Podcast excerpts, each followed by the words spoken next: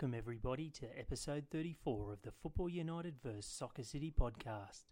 Slowly but surely, the catalogue of interviews is piling up, and it is a credit to the soccer people of the Illawarra who have put their hand up to be recorded. The memories, journeys, stories, and facts recorded will be a useful resource later down the track for their families, our soccer community, and for others. For the regular listeners and one off listeners, I truly appreciate your support. It is an additional motivating factor to record these interviews knowing that 60 to 150 people are listening to different episodes. This episode's interviewee had an ability to score a goal, coach successful teams, and make a grand final or two. Kevin Lewis came out from Wales with his family in the early 1970s and has made an impact as a player, a committee member, and as a coach. Due to Kevin's humility, it may not come across in the interview, but Kevin was an excellent striker in the Illawarra Premier League in the 1980s with Bulli Soccer Club. He collected the Illawarra Premier League First Grade Top Goalscorer Award twice in 1985 and 1988. Additionally, he was part of the very successful Bulli Soccer Club first grade team during the 1980s that won league championships and won a grand final. The passion Kevin has for the game can be heard in his voice during the interview and by listening to his soccer resume, which is immense. Well respected in the Illawarra soccer fraternity, Kevin is a man who keeps volunteering and achieving in many ways for the clubs he has been involved with, and it was an absolute pleasure listening to his journey. My sincere respect and appreciation go out to Kevin and his wife for allowing me into their home. I hope you enjoy this podcast.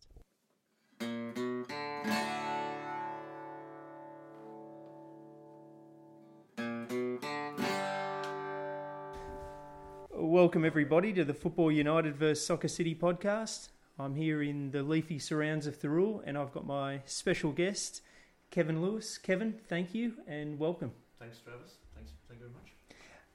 Let's start um, from uh, your birthplace, and, and that's Wales. Um, I'll let you pronounce um, the town and, and where you grew up. I, as a young boy um, from South Wales, a place called Port Talbot, um, uh, a small place just not far between Swansea and Cardiff. Yep. Um, a place for, called Carmarthen in the valleys. and sort of love of soccer was sort of hard to sort of thinking back.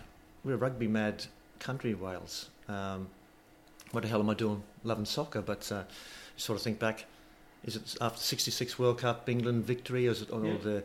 Um, but I think my father wasn't a, he's a table tennis player, wasn't a soccer player, mum, mum and dad, but um, he got us, we had, we were Cardiff City season ticket holders. And me and my Oh, brother. Gareth, um, seven, eight year old, and I- think Gareth said, I think it's punishment. If we were playing up, Dad used to take us to watch Cardiff play, but that was a, a, a bit of a joke. But we, I remember the days travelling to Cardiff, a young John Toshack, watching him, Wow. an 18 year old striker, tall, skinny.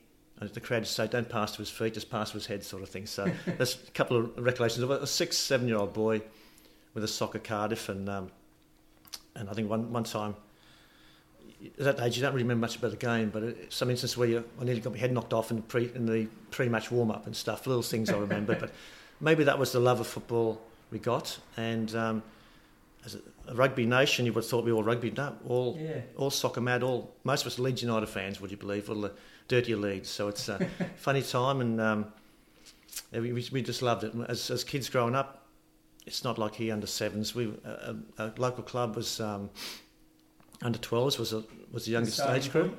I was a nine-year-old boy. My brother was in under 11s uh, and under 12 side, and we there was no training. We just kids loved soccer. I call it soccer, football. We call it Yep. soccer. Um, remember at school, just playing with the tennis ball, and after school, especially in the, in the summertime, the sun used to go down about 9:30, 10 o'clock. We played up up the field, a couple hundred yards from the house. 10 v 10, 11, 15 v 15, no coaching, just Yeah. playing, playing, playing. We made our own posts up for the fields. No coaching, we just played and played. You know, from eight-year-old boys to fifteen, all Yep. them days. There was no computers. Yep. We just, you know, played football. A lot of time. In the winter time, we I remember um, playing for the for, for the club. There was no floodlights. There was no training, so we used to go as, as after school. We finished school at three o'clock. It got dark at four o'clock in the, them days in the winter time back in Wales, and we just go in the streets with a ball, find a, a bus shelter with the lights. That was the goals and crossing and playing. Obviously, less cars them days back in the day, but uh, that was our. We just loved football, mad football, and I remember there was no train. We had, I think it was a clubhouse. It was an old church. Um, Wednesday nights we turn up, threepence for you play your little fees, your subs. Um, it's about a five mile walk. Them days, you walked. You know, I think Mum didn't drive, Dad was working or whatever. There's no cars, and we'd walked five miles as, seven, eight year old boys, up and back, walking. You know, and it was table tennis, snooker, and the coach was there, and he used to put the team lists up on the, on the wall. I was a young boy, my brother, and never, never sort of played that sort of when I was nine. I'll never forget one time the team lists were up. Number three, Kevin Lewis, and then under 13s, I was nine year old. Oh wow! I remember going home. Uh, my brother, Dad, where's where's number three? Like you know, so like Kevin, you know, he said Leeds United. Terry Cooper plays there. I, I, oh, great! And then remember the, the, you remember your first game? You know, we turned up yeah, and definitely. on the welfare ground. The horse stables was the dressing shed to clear the horses. You know, I'm not making it up. This is a true story. Clear, clear the horses out of the um, at the stable. Played our first game. Long, long shirt, freezing cold. You put a hole in the in the shirt to keep your hands warm. I'll never forget the first the kick off and the ball went down the other end. I've run. I've just raced after it. You know. I remember the coach, Kevin, get back, get back, and you know, as, as a play because you know, coach you just played, you know, just chased the ball. Off I jogged back to my little full- fullback spot, but um, got taken off at half time. Must be tactical substitution, but I, I think you never always remember your first game. That was that was the upbringing in Welsh, and we just loved it. You know, And in terms of um, there at Wales, it, uh, the boys' club was sort of like a, a sporting club in general, and, and different sports were played, or that's just the, s- the Just- soccer was just based from that boys' yeah, club. yeah, just a boys' club. Obviously, these days would be called a, a girls' boys' club. Yep. Um, just just a boys' club, and it was. And and you wouldn't to this day the, the coach and his mother and father run it. I'm going back probably 50 years now. Yep.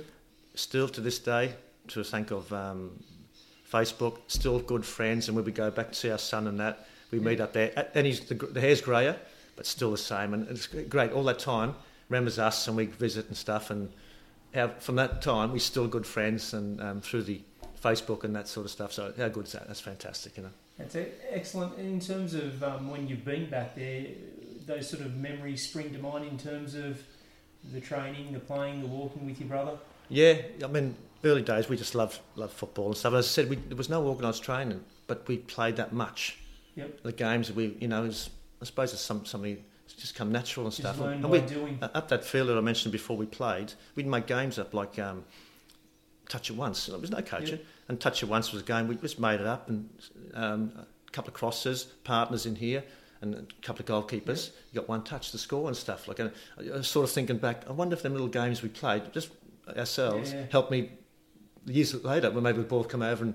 Don't dwell on the ball, Kevin. Just put the back. In, you know, it's the little games we played. No coaching. We just made them a touch at once. You know, got to get score, one touch to score. I wonder years later, did that help? It might have. it might have, but there's definitely a connection there. Mm. And in terms of um, uh, leaving Wales, was that more of an economic decision that, I- that you guys left as a family?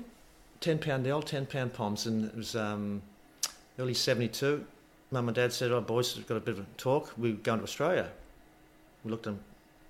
Where's that, Mum? Where, where the hell's that? You know, we don't want to leave. We we got the football here. We you know twenty four hours, and we just well, our friends are here. Australia, but for? Anyway, off we um, so mid season. You can't go through mid season. It was February. like, you know, can you wait till the end of the season, sort of thing? But um, so February on the Northern Star, six weeks trip and uh, uh, to Australia. Um, So it was a bit of, uh, I guess, um, neg- negativity to it in the child's mind. I guess you were around about 11. I was um, ten year old. My brother was. Gareth was twelve, and, and my sister Kerry was, was two, and mum was um, me Brian was mum was pregnant on, on the ship coming out here. And once we got on the ship, we we were fine, sort of thing. And I remember again soccer mad on there. Went around get all the uh, playing uh, soccer tennis on the on the top deck, you know. And we've lost so many balls, and we asked the captain the Cape Town, can you get more balls in because you're kicking the balls out of the, of, of the ship. So we were, you know, still loved our football.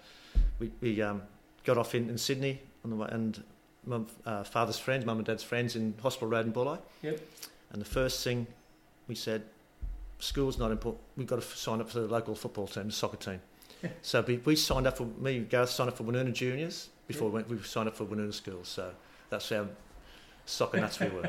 We, and we had the, um, I'll never forget the, uh, we had the Alan Ball screw-in boots, the white boots. We turned, imagine turn up at Ocean Park on that hard clunk, clunk, clunk surface that people looked at us, these, where are these blokes from Mars or something like, you know? So I think Changalanglands made that famous Yeah, he a couple did. of years later, did. the, them famous But white you boots. guys were the trendsetters then.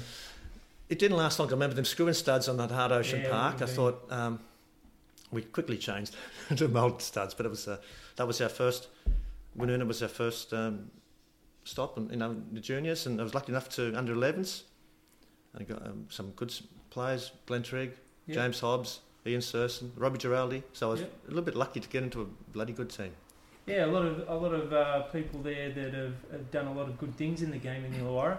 And in terms of, um, I guess, transitioning from from Wales to Australia, did did that make it? I guess recollecting now make it easier for you having the game as I guess something to I guess a look forward to, but b to mix with other other boys. for sure. Um, had to quickly get rid of the Welsh accent because uh, they thought I was from Mars, the boys. But um, we learned a public school uh, with Sir Sirs and the, and the boys, and yeah, we, we learned a soccer, and them four boys and others, you know, good boys, and there was.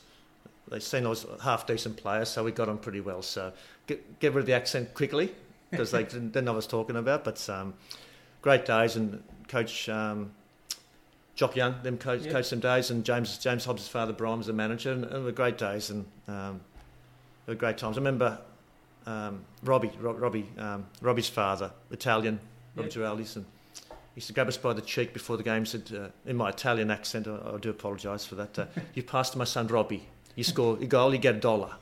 Now, dollar them days in the early seventies, that was that was big money, like it is. So, I wish I was smart. Said, Mr. Giraldi, if you give us twenty cents, I'll, I'll pass him all day. But um, I hope Robbie's kept all that money, but because he'd be a millionaire by now if he kept all the, the dollars for all his goals he scored. Well, he was a very good player as well, and it Yeah. sounds like uh, a very good junior team. So, Yeah. in those days, like you've mentioned before, there you played at Ocean Park, and, and the main ground was, I guess, um, sort of diagonally northwest to where it is now. Yeah. Um, did you always play in the main ground or, or on the outer grounds there, or, or what was the makeup then? I think is, it's just like it is today. The four grounds there, and Yep. the, the diagonal one, right north, Yep. northwest is the one we played on, sort of thing. So, yeah, just, there's good memories. That's, that's how the ground was before, and that was the main ground. And the other two grounds, well, the main ground now is probably the ground three, Yep. the older ground. But um, good memories, good people are down there, and, and, heap of fun. And we loved our football, so.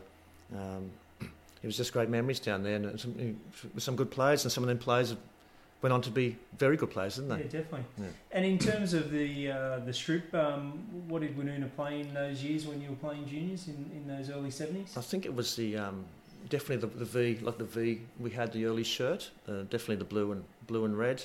So was it the- predominantly red with the blue V, or the other way around? I think um, I think let me think it was blue, blue and, and the red V sort Yep. of thing, old sort of fashion shirts. But um, and the old you know the old days were. The gala days were, were fun. I think at the end of the year, and the old we dress up, and as kids, you got to march properly, and you know it's like we all had the old goose steps and all silly walk and funny walk and that sort of thing. But uh, they were great days, and we loved our football. And, and we, good rivals. Balgownie was a good rival. yeah. And then I think Jock Melando was one of the guys same age as us against him, and Jock was very good. And Daryl Glover, the coach, remember the coach of um, Balgownie them days, and uh, I remember was, Ian Surson was our best player. So we used to get someone to man mark Surs. Wherever Surs went, he had a guy marking, and Miffy didn't really like that very much. But uh, of great battles, great battles, and um, it was I think one 0 to Woonona most of the time, but it was it was great battles, and Daryl had been well coached for sure. And yeah, Surs was always man marked. It was, it was it was great times. Yeah. And in terms of, um, I guess your time there, um, you know, you you played six seasons from under 11s to under 16s. Um, the transition then to sort of senior soccer, um, like your timeline there, you then went to Bulli um, to play under 18s. So um, why not Woonona? Them days, 16s um, Woonona was playing in the second division, just Yeah. first grade reserve grade, Okay. and no under 18s. Was, we, look, we, we love Woonona. We didn't, you know, Buller was like a like a rival, like Balgownie Tarrawanna or something. You, don't, you Yeah. don't really like your rivals so much, but uh, we had nowhere else to go. So a lot of uh, us boys, oh, Buller's going to 18s. We walked up there, to the old Balls paddock, and um, it was, you know, that's, that's the way it was. And, and them days, Roy was there, and you could sort of see the place was sort of seeing finer moments at the old Balls paddock. But we Yeah. turned up, and a lot of numbers. I was fifth reserve for under 18 Bs. okay. Now, I don't know, does it get any lower than that? I'm, I'm not sure, but um, that was the start. So I was, you know, um, there's a bit of a slog there, sort of thing. So I, I hung around. And, this is not great. I've got, I've got a shirt, sort of thing. Max, Maxi, um, Max, Max, Maxi Shaw was the Yeah. coach of us. He was also coach of the Thunderbird, the girls' Thunderbird that's side. right. And he had the under 18 age too. He's, he's quite busy, quite busy. But um, it didn't start off great. I'm fifth reserve, but I hung in there. I still love me Yeah. soccer. Hung in there, hung in there. Lucky for me and um, for the club, Johnny Todd, JT, halfway for the season, we turned up a train. JT's there, and um, he took us over the rest of the season. And really, John is they should, they should put a statue up for John because from when he turned up there, us sort of guy gave me a chance, which is great. And he, he was he was fantastic. He, he coached in the first grade and stuff, and he was there, and he, he, he really loved JT. And um, from that point on, I think that season we under 18 beats we made the Cass Cup final, and um, Because this is um, 70, 78, yeah, 78 that you joined. 78 joint. We made the Cass Cup final under 18 Bs. I remember um, we had a great run, great run. Some of the night matches at the Old Balls Paddock were fantastic. I think John borrowed, I think Tony Charnock. Tony's one or two years older than myself, and Tony was playing first with Vince Watson. Yep. So I just brought them down and helped 18 Bs. Made the final against Fairy Meadow, and um, that week a goalkeeper broke his arm. So Muggins me, Kev jumped in goals. So, oh yeah, I'll play, and jumped in goals, and uh, Fairy Meadow too good in the day, two 0 But uh, that was it was- great from there, and, and big credit from, from that point on for the club, for, for Johnny Todd. He just come in there, no nonsense, no mucking around. Training was hard but but fun. Yep. I remember some first grade guys saying "J- j- it's too hard. They used to come down and train with under 18s. They said it's too bloody hard, John. You know, and we we train hard. And we this is how it's supposed to be. And you, you don't mess with John. You know. Um, I remember some of the boys said um, the following year, a really good season. He said, John, we're going to the uh, going to Bathurst, the the bike races in Easter time. And he more or less said two very good players. He more or less said, if you you go, don't come back. They didn't go. Oh, that doesn't happen these days, and, and you know that. And we'll, Yeah. we'll talk a bit about players that um, in the, the day um, later on. In terms of, um, I guess, um, what's extraordinary, even when you gave me your timeline, was was more that there was a B team in, in the senior ranks, and that um, obviously there was some depth there that you made the Cass Cup final. Yeah, it was some. I said, full credit to John, Yep. JT. We got, got the team going, and there were some good boys there. Some through lads, and, and some guys, excellent first grade players. David Quetcher, James Hobbs, in, in mixed in that in B side, plus great coaching from John, and a, a little bit of tweak with Yeah. the Charnocks and a couple of star Yeah. players. Had a great run, and um, but his work, James, Toddy's work ethic to players and discipline and stuff. Um, I remember one game, uh, the following season. I'll go the following season where under 18 A's. Yep. And John didn't in sort of no dickhead policy. Anybody, Yep. yeah, they're better players, but where's so and so? No, he's, he's not. Won't be signed, sort of thing. So, all what JT, all players who, work hard, trained, and um, you know, he's one of them people. If someone mistrained, he'd know. John would one of them coaches. He'd know exactly where they were, sort of thing. Like you know. so, and um, I remember the following season had a great season. The boys, we won the league and we won the grand final. And um, remember a game down Berkeley. I think we won four five one down down there. And we walked in the shed and the reserves clapped us in. And JT walked in, tore strips off us. You know, we won five one. I think we might have left let, goal in. You know. Yep. And the reserves were shocked. They were like, they've won 5 1, and JT's come in and, and, and tore strips. And you sort of think that was, the, that was it, you know? That was that little Setting high benchmarks. massive. So that was it. And, and the reserves could not believe it. You know, we won 5 1. They're happy. Nah, we let that late goal in. So standards were high, you know? And it rubbed off that year. We had a, a great season, mixed really well. And we played Corrimal in the grand final. And Phil Kerr, Phil Kerr was um, well, I said keep an eye on Phil. You know, Yeah. very good player. I think Phil ended up with the Wolves and that. You know, Phil scored for Corrimal. We we're lucky to well, sort of we scored four, so we had a nice little four-one win. So um, we bagged a couple of goals, which is nice to way to finish that season. It's great. And in terms of, um, I always do that because I, I get right into the interviews. But um, at that point in time, were you playing in that striking position that, that you're known for? Yeah, I was sort of um, up front on the left wing, sort of thing, sort of. Um, Yep. More or less left wing all, all the way through the, the juniors with, with the, the boys and left wing, left wing sort of thing, and then and then JT sort of put me centre forward and, left wing, sort of mixed it up, sort of. Yep. Funny that grand final, funny the Cass Cup, I was a goalkeeper. That's um, that grand final. During the week, you wouldn't believe it. Played a game at the Olds Balls Paddock on Tuesday nights and reserves for um, under 18s. Yep. Scott Gilmore, right midfield, broke his leg in a tackle, and you can imagine uh, John's uh, thing. So someone had to play right midfield. So hand up, oh yeah, I'll play. So that funny enough, goalkeeper in the Cass Cup final and the grand final was right midfield. So never played there in my life, but yeah, I played there, and then uh, managed to score a couple of goals somehow from there. But um, it was funny how that worked out. So when the boys break his leg, oh, I'll, I'll just fill in there. But generally from that point on, um, number nine from that point on, more or less, yeah, and didn't move. And in terms of um, uh, sort of playing on that old, old balls paddock, in terms of where the dressing room was, um, just tell the listener a bit about that because um, it's not there anymore. Mm. There's a new and improved balls paddock, but the old balls paddock had a had a, its own charm and romanticism about it as well, didn't it? Yeah, it definitely went up. Obviously, went up to late seventies. It looked like it had it passed its use by date. The wooden Yep. floors, but it's still magical walking down, especially a night match sort of thing. Walking down down there and, and, and on the field and Because there's a bit of a slope to, to getting onto the ground. slope. And obviously for the uh, little bit older ones, hoopers behind the, the place. We used to have a bit of a drink Thursday night after training, sort of thing. So I think um, I said we went there. It wasn't a massive committee then. You know, it was sort of look, it was Roy and, and Paul, the Hancock boys, and and Roy's sort of notorious. So maybe used to play night games there, and um, Roy sort of he liked the money sort of thing. I think it's. Uh, I think I seen him at the bar one time, twenty cents drop, and he, he dived and picked up before he hit the ground. But uh, the, the joke was with Roy, he never liked extra because he had the lights and the, and the light bill. He hated extra time, see, because extra uh, power. So remember some games, extra time, and, referee would blow the whistle and the lights would go out like that. So you'd walk off in the dark, you know. So he was been notorious for um, being a bit stringent with the uh, thing. So there's the old legend, you know, the lights would go off before he got off the field because Roy's that extra time sort of thing. So, but uh, great man, and and obviously Roy's still there in, in capacity. So, but there was some great stories about some of the people there, and and then obviously as the years went on, committee got bigger, team got sort of gelled, got stronger. So that went was good. strength to strength. Yeah, And, yeah. and we'll get to that because that um, uh, mid uh, 1980s, even to the late 80s, was uh, a super time at Bulli.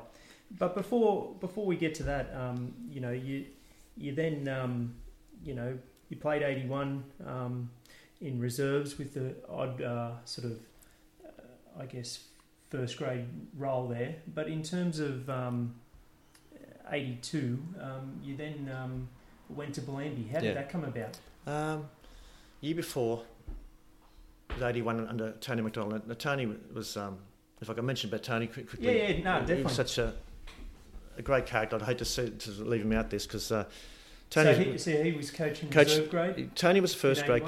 Tony come in um, 81. He come out from uh, Shellharbour. He used to run out from Shellharbour. Tony, like absolute Englishman. What a character, you know. We, we loved him, but he was he trained us like marathon runners, you know. well, Tony used to run out from Shellharbour to the old Bull, um, Bulli's ground. I think Butchie Baker, And Graham. For people that aren't in the Illawarra, that is That's- a fair, fair distance. That's that's a run. That's a and he used to, you know, and he used to jump in um, Butchie Baker's pool next to the ground, and then he's right. You know what I mean? Like not I think just the weekends, like you know, not train nice, yeah, but. Tony was what a character he was, and we loved him. He, he, he, he trained us hard, but we've sort of used to getting that hard training. You know, it wasn't like, oh goodness me, like you know. I remember a game, and Tony gave me first first grade deb- debut. You know, in the field in that um, eighty one year, half and sort of first grade and a bit of out in reserve grade. But uh, I remember the, one of the first games. He used to warm up where the new Balls paddock is now. Yep. It was Hutton Park, and that was a, it's a warm up area, you know. Yep. So Tony us warming up. And I remember Coniston we playing in Balls paddock, we hear this ref's whistle. This is three o'clock, and Tony's had us running around. You know, like, this is like a 1500 metre warm up. Like this is like, you know, a marathon. And we could hear the whistle. And they could say, quick, get back the, you know, you know, the game. So we've, oh, heck, stop and got on the field. Imagine the first 10 minutes. I mean, you know, we were just like getting our breath back. But it's, uh, what a character. And, and that year, reserves made the semis and, and first grade actually come second last. But Tony, Paul was Paul Hancock was our coach, reserve grade. Yep. And Tony, Paul's a great, great fellow, gentleman. Tony said, I'll take over in the semis. And Paul, Paul's a great gentleman. Okay. No, fine, no, fine. Tony, what a character he was. So I'll never forget um, during that week of the grand final, we made the, at a, I think came from fourth, we had a couple of wins. So he turns up at train on the old balls back at night time. He's got his Liverpool beanie on, scarf, he's got a rattle, and he's got, he said, I've got the Liverpool tapes. I'm going to, I'm going to play these over the PA system to, to recreate the Wembley atmosphere for Memorial Park on Saturday. Yep. We looked at him like a, and we trained with all the Liverpool, oh, you never walk alone, all the Yeah. music in the background. What the local neighbours were thinking, I'll never know, just to recreate that Wembley atmosphere for, for the grand final. We were young, we didn't argue, you know, oh yeah. You know, mad as mad, but what a, what Very a character. Oh. And, and uh, the same week, he brought his um, his son-in-law come down called Martin Beach, and being Bulli guys, we nicknamed it from coming from Luton. He's on Luton Town's books, Yep. and being Bulli guys, we nicked him off the boat, you know. And he, s- and Macca said, "Have a look at Martin." He said, "If you think he's any good, we'll put him on the bench the weekend." Now his first touch, was like, "We went, wow, this is a footballer," you know. So, so we said, Mac, Mac, get the at the end of the session, just get the pen out. Like, them days, you, you could, it was probably no June 30 deadlines. You Yeah, could probably yeah. sign anybody up, whatever. So that weekend we played Coniston in the grand. Coniston heavy favourites to win. We 2 0 down after 20 minutes. Mac has taken uh, one of the boys off, put Martin on. He scored one, set me up at two, we won 3 2 Wow. unbelievable. Like you know, this this and then um, what a player, what a coach, what a character, you know, Tony. So I had to mention him. What have I? Because some of the sayings it goes uh, when the going gets tough, the tough get going. You know, and um, footballers. What I do use, still use with these guys. Footballers. He had about a thousand of these sayings, and, and there's some stick. Footballers played with the ball. Good footballers played without the ball. And he used to. As a training, all these sayings and stuff, you know, and then two stuck in the other heaps. And funny, how all the years, and I still use it every now and again. Stu, Stewie Oliver would use the And Stewie might, he was playing going gets tough, the tough get going. there you go, he's used it for Macca. He, he Yeah, had it, because um, Stewie, Stewie was with me that time. Yeah, there you go, there you go. No, it's great that um, coaches have sayings like that, and um, he seems like a real character. Imagine the, you can imagine the scene, the music over the speakers. This is Tuesday night, cold, oh, that would be cold. And recreate the atmosphere at Wembley Stadium. We were young. Oh, must- if I was older, what the hell is this idiot doing? but uh, fantastic character. I mean, he Oh. trained us like marathon runners, there's no question. Like, you know. Yeah, no, I wonder. Um, I'll have to uh, re-speak to to Roy to find out um, how they got him um, because he was known uh, throughout throughout the Illawarra for for the various things that he did um, in the game. So um, Yeah. and, and those sort of that sort of era, you know, like you said, uh, John Todd and him, it was very much uh, fitness first Yes. And um, a sort of harder approach. Um, which uh, you know you can talk about vulnerability and stuff, and you need that these days, and a bit of a softer touch, but you still need some of those harder elements, don't you? which we we used to when we put up with it. So this is the way it is. So we we did it and we were fit. So then, I guess yeah, like you said, you come off a sort of bit of a high, and then go out to Bellambi. Um, you know, you did have a sort of mid-season uh, trip back to Wales. Yeah. Um, was that more of the thinking there, or With John, well, John, um, he's a teacher. I went to went to high school, and, and Freddie was a, a teacher. Never taught me one lesson in school, but he was our basketball coach on Friday nights. And and um, me, Ian Surson, James Hobbs, we are basketball players. And a funny story when when Freddie's called us that you want to come out. Oh, oh yeah, I'll come out because unfortunately, Bull, I got relegated that year. Yep. And I was playing half a season, so I'll, I'll go pr- play Premier. I know John sort of stuff, and me and um, and, and James coming too. James Hobbs come too, and he looked at us. You know, you bastard with the small guards in high school. Look at you now, like you know, we towered over, over Freddie. It quite a funny thing. So, so I went to went, went with there, and, and John's great fella, more ball work, not so much marathon running sort of thing. yep. Good and and good character. Never give us a. Sometimes he probably should have given us a bit of a rev up in the shed, and he was quiet, let us work it out ourselves. But uh, was a great half season. Um, great players, Robert Banks at the, at the back. Yeah. Um, Robert with them days was mid thirties. You could see a, he was a, he was a top player. And he, for that that team, more or less 20, 21, 22 year old boys. Robert Banks there and, and um, Fatty Farrow, Jeff Farrow at the back there. Two guys, no nonsense players, you know. And we could see Robert was a good, was a very good player in his day on. Yeah. But, uh, and there's some great players. Uh, Tony Dribbis in the midfield, Terry Stewart wide right, Dean Garner yeah. there, and Shep, Glenn Shep in the midfield. What we used to call him, George Neger, 60 minutes. Shep, great player for an hour, you know, but um, good times. I wasn't a blame, I was still a Bulli boy, sort of Yeah. Bellambi boy. I, um, but Was there any tension there by from the from the Bulli guys or the committee in terms of you going out to Bellambi? Um, it's probably a long time ago, probably hard to tell. Yeah, probably, because Yep. um, I think there, could have been, but obviously maybe behind closed doors Yeah, sort yeah. of thing. But uh, I love, I you know, I love Bulli and sort of stuff. But I knew I was playing half So That's probably my biggest regret, really, just playing half season. I should have kept going because I, the team was go, the team was flying. I was putting scoring. Yeah, pretty- you, know, scored pretty- I think seven goals that year. Yeah, so I'm- uh, I'm in thinking back- season, I'm, that's I'm a, good. I'm, I, I should have stayed for the end of the season, and um, so I missed the rest of the season. I sort of regret that now. If I could wind the clock back, Yep. I never would have done that. But um, So was that sort of a planned trip that you might go to Wales, or, or you just think you should have just put it back a few weeks then? yeah, I, I, I just wanted a plan. I think work was wasn't going great, so I think I just wanted to get away. And Yep. um, I like Bellambi. I love Bulli. I like Bellambi, Yeah, yeah. that sort of thing. And but I, you think back, that was a silly thing to do. I should have waited to the end, and I could have helped get the boys out of the line possibly, but you never know. But um, yeah, hindsight's a wonderful thing sometimes. Isn't it? Yeah, definitely.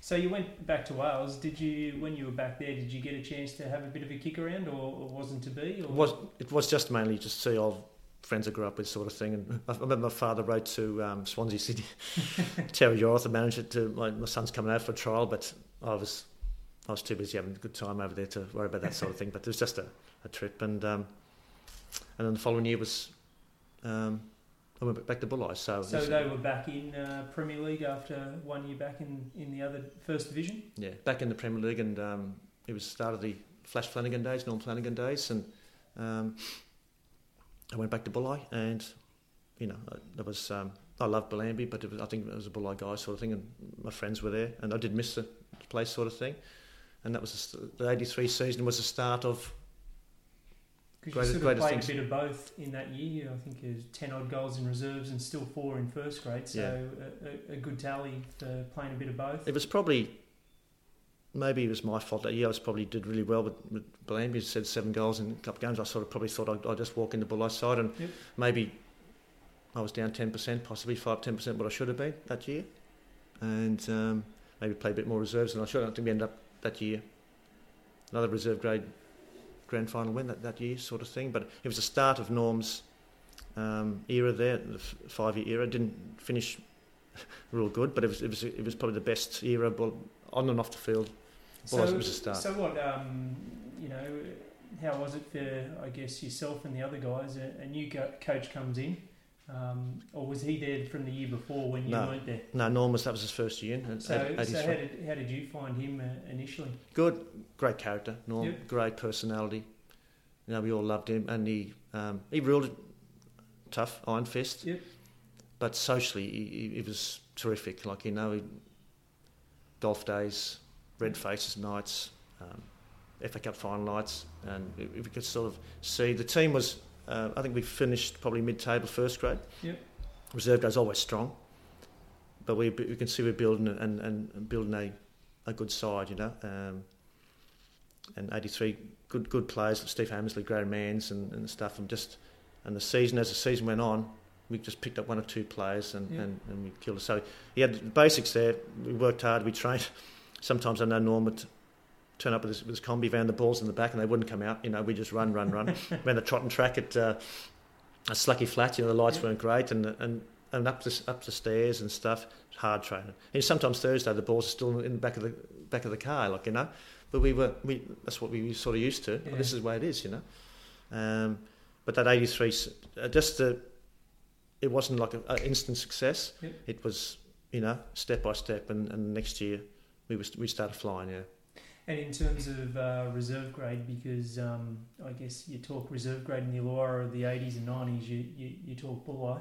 Um, you know, do you think that was just a, I guess, a coincidence that you were always strong in that second grade in terms of bringing some young blokes up to help, but just having a core group of guys that were always strong and pushing for first as well? Yeah, I think I think like the, the good clubs, the people boys come through from the youth grade, Yep. good, and the local guys. They weren't from everywhere else. they're local Bulli, Thirroul, Woonona guys, sort of thing, and mates stuck together, Yep. and and good players too, sort of thing. So we just come from. It wasn't like it was a gradual thing, strong. Didn't want to didn't want to go anywhere else, sort of thing. Like, but when I was a bull, I, I was happy there, sort of Yep. thing. So, and hard training, pushing each other, sort of thing. Um, it's just the way it was. And most reserve grades guys could play first grade. Not all, but most can. Fit any time. It was just uh, yeah, that's the way it was. And in terms of the, the coach of reserve grade in, in, in 83 there? Tony Tony Hancock's um, Mark's father was a coach there, and good fella Tony. Um, and obviously Norm, Norm was fantastic in the first grade coach, but yeah, good. But I was probably probably wasn't happy with it. I was prob- Maybe I was thinking I should be in first grade, more reserve grade. But at the end, it worked out fine. Reserve grade grand final win, but we were pretty strong there. So, but the um, next year we we started to fly. So 84, yeah, 84. You had a had a very good year. You were in first grade and, and scored 17 goals. Yeah. So, um, you know, for you, um, you sort of got your spot back, I guess, consistently. yeah. And and 17 goals is a very good Mm. tally in Premier League. Yeah, it was good. It was. You wouldn't believe it. I punctured my lung that season too. So I sort of think, oh, goodness, I could have scored a few more. I remember um, against Slacky Flat against Apto, bouncing ball, run, run, run th- through it. Keepers come out. Oh, I've braced myself for the challenge, turned myself side, knee into the side of me, Oh, sort of gone down, and oh, that hurts, you know. And then um, walked across, and I remember Norm on the side. He said, "Kev, just try to run it off," you know. and I did. I tried a little five yard, ten yard run. I said, "Norm, yeah, it's better take me off." I remember um, sitting in the slacky flat in the, in the sheds there and watching the rest of the game. And Sharon, wife, Charlotte, girlfriend at the time, said, "I will on the way." Back home to Highlands Bay, we'll just drop and drop into Bulli Hospital. Yep. Drops in, more or less said, "Take a take a take an, um, a couple of Panadols, you'll be right." Hmm, you know, that was Saturday, Sunday. Wasn't feeling much better. Tried to have a run, couldn't, you know. And then Monday, I said, oh, I might go to the doctors. And doctors X-ray. He said, what are you doing this afternoon? I said, what's wrong? I said, operation this afternoon. So, Cool. yeah, so that was, uh, you know, usually I'm not going to play soccer again. But uh, eight weeks later, I was back playing soccer. So, well, there you season- go. Uh, yeah. A bit of context to only eight. You missed eight games. I was eight or, t- was scored eight, eight or ten, and um, and yeah, I was surprised I scored that many sort of things. So yeah, And in terms of, um, I guess that second year, once a, a coach comes in, people then get used to the methods and, and what's the standards, and and uh, people gel more together under a coach's instructions. I think as we started picking up one or two boys, like um, we had the, the great players, Steve Hammersley's at the back, and Phil Bragg come from I think Phil come from Coral, great player. Um, we had the the, the, the um, Hart and the Charnocks. I think Tony was gr- you know, Bulli guy, and he went to the Constants and stuff. One man uh, played the year, and Tony Yeah. come back, and, and, and Warren Warren Baker was there then, and, and Gary Mann was fantastic. We just get picking up some old Bulli guys, just one or two a year, and we, we started flying, and um, and the Slacky Flat there was sort of uh, really hard to beat. You know, big wide fit and a big big park, you know, Because at sort of that thing. point, so um, you know, the old balls paddock had, that years have gone out of there Yeah. as a club and, and went out to Slacky Flat. yeah, we had the from it was five years 83, 84, 85, 86, 87 at Slacky Yeah. Flat. Spectators' point of view, probably not the great because it's sort of fairway way, away, but as Yeah. players, we got used to it and it seemed like there's wide open fields.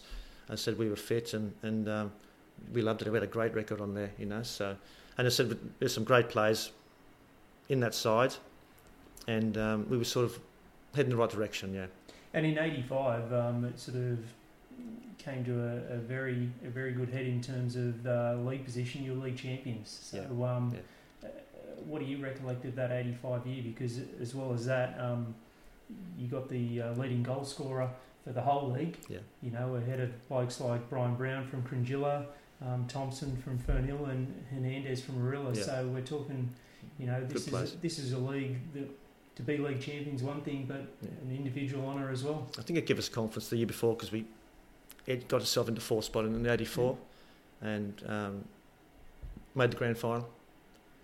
And we had a great run, great run, great run. Fernhill too good on the day. Yep.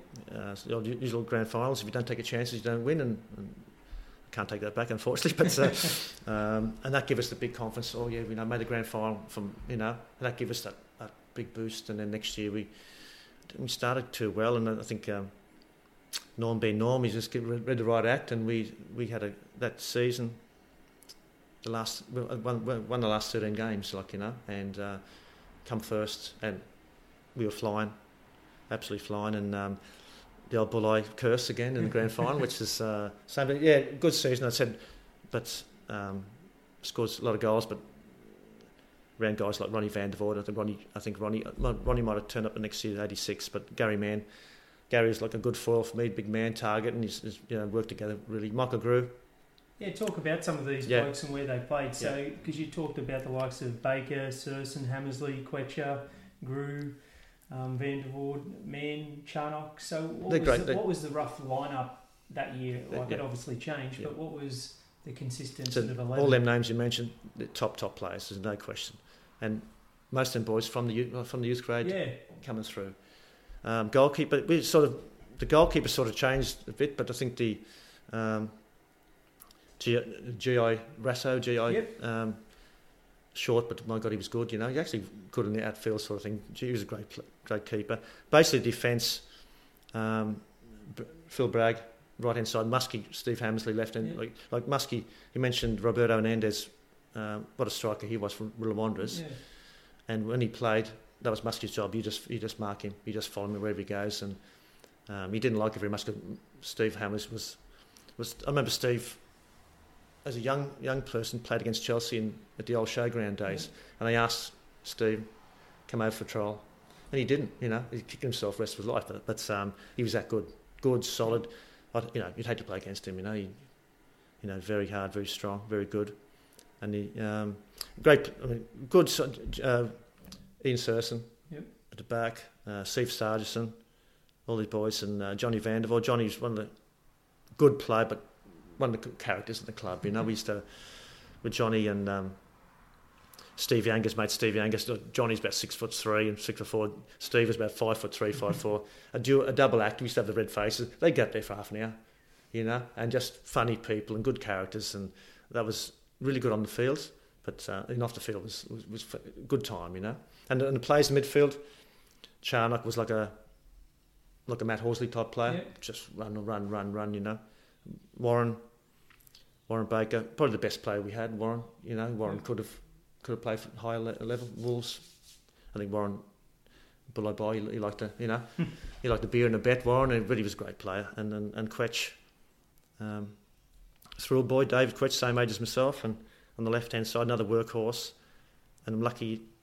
We only played sort of in 18s, but he sort of um, when Quetch played, I made a run. It's just eye contact. He, he's you know one of them players. You just look at it, just have a good eye contact. and He just put that ball in your head or something. So we had a good strong side, you know, good strong side. And up front, uh, Gary Mann, uh, myself, and Michael Drew. Michael was the unsung hero. Yeah. I have to say, Michael did a lot, more, lot more, was probably a bit lazy, and Michael would do a lot of the donkey work. So um, I'll have to thank him for that.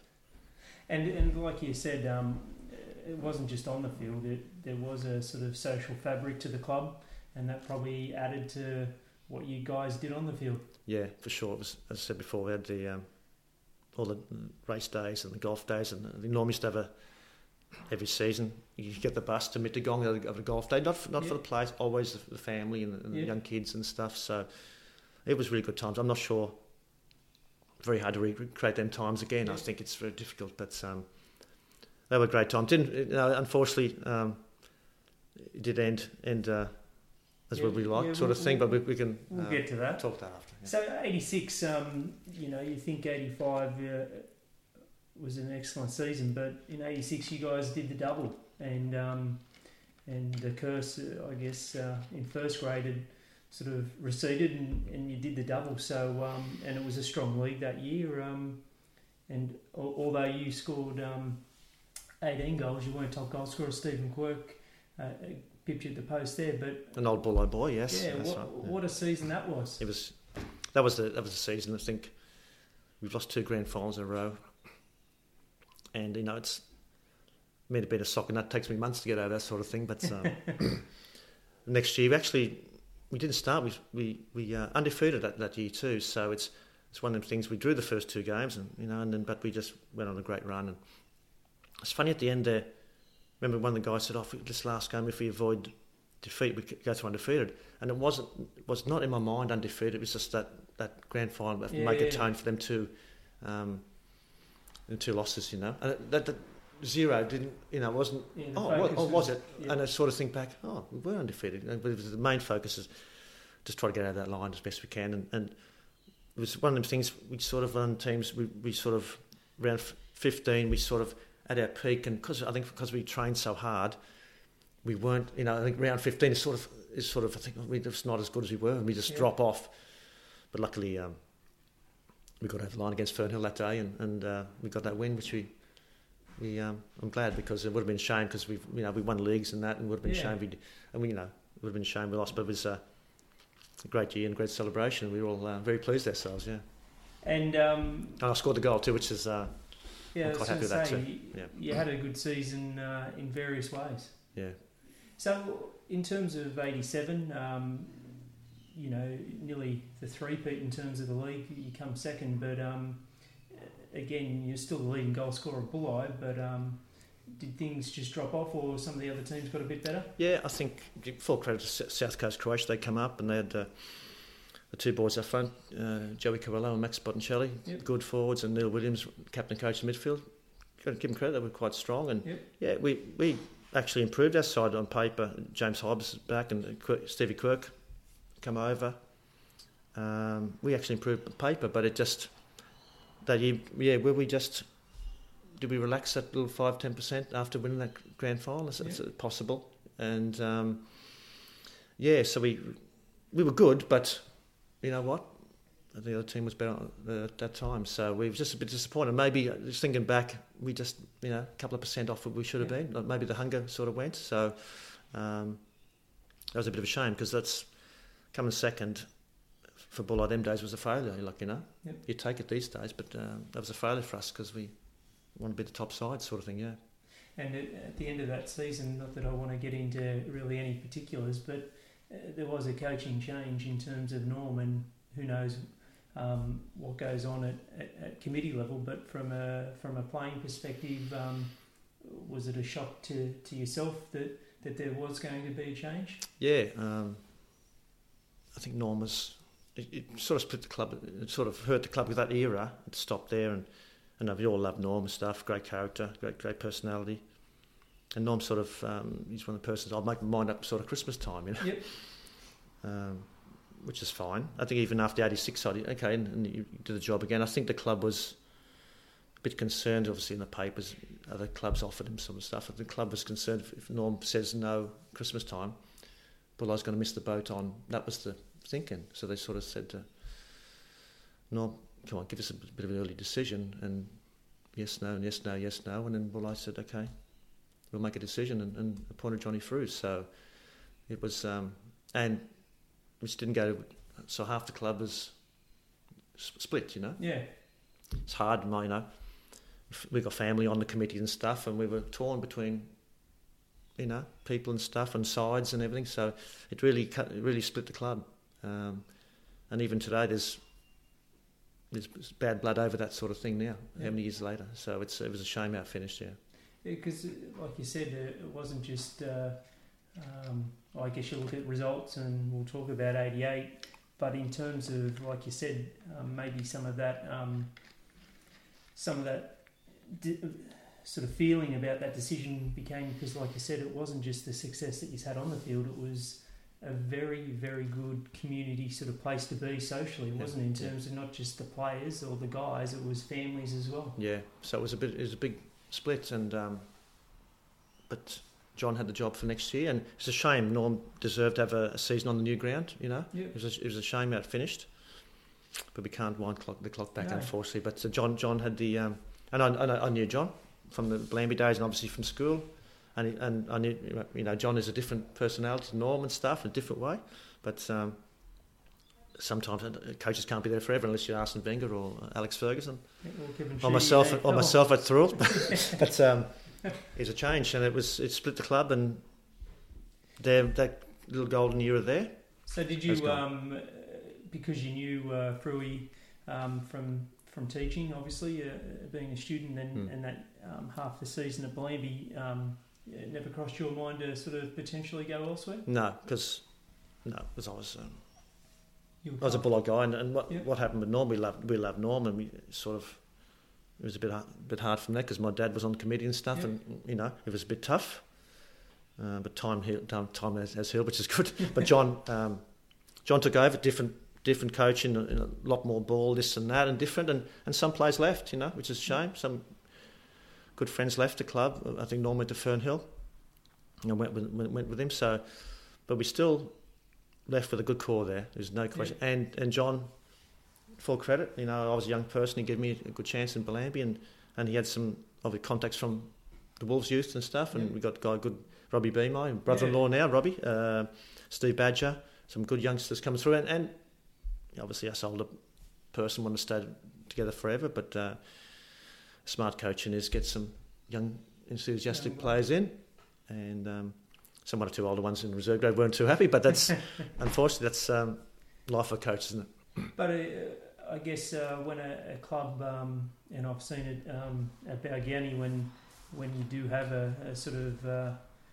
an issue at the club um, where where people have got two trains of thoughts and which are sort of separate from each other, that it does hurt on the field. But for you guys at, at that year, it started off slow, I guess, but ultimately you won the league. So. Um, yeah we're heading for. There's a, not too many yeah. clubs where you can have, uh, I guess, an issue like that yeah. and still win the league. It was, it was a big issue at that time. It was half the club wasn't talking the other half. It was it was a serious issue, and it was it was very sad at the time.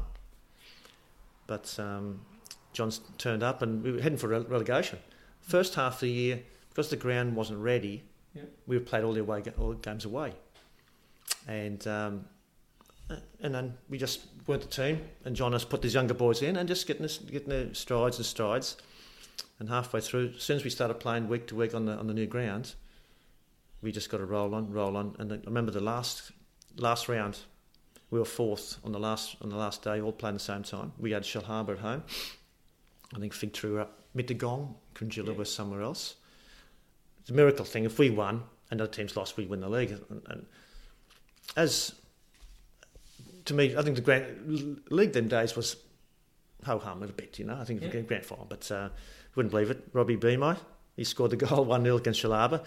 Then there's no phones them days, so we got back to Bulli Bowling Club. and Said, you wouldn't believe it, we've won the league. Said, oh, that's, oh, that's, that's good. And then carry on drinking my beer, you know.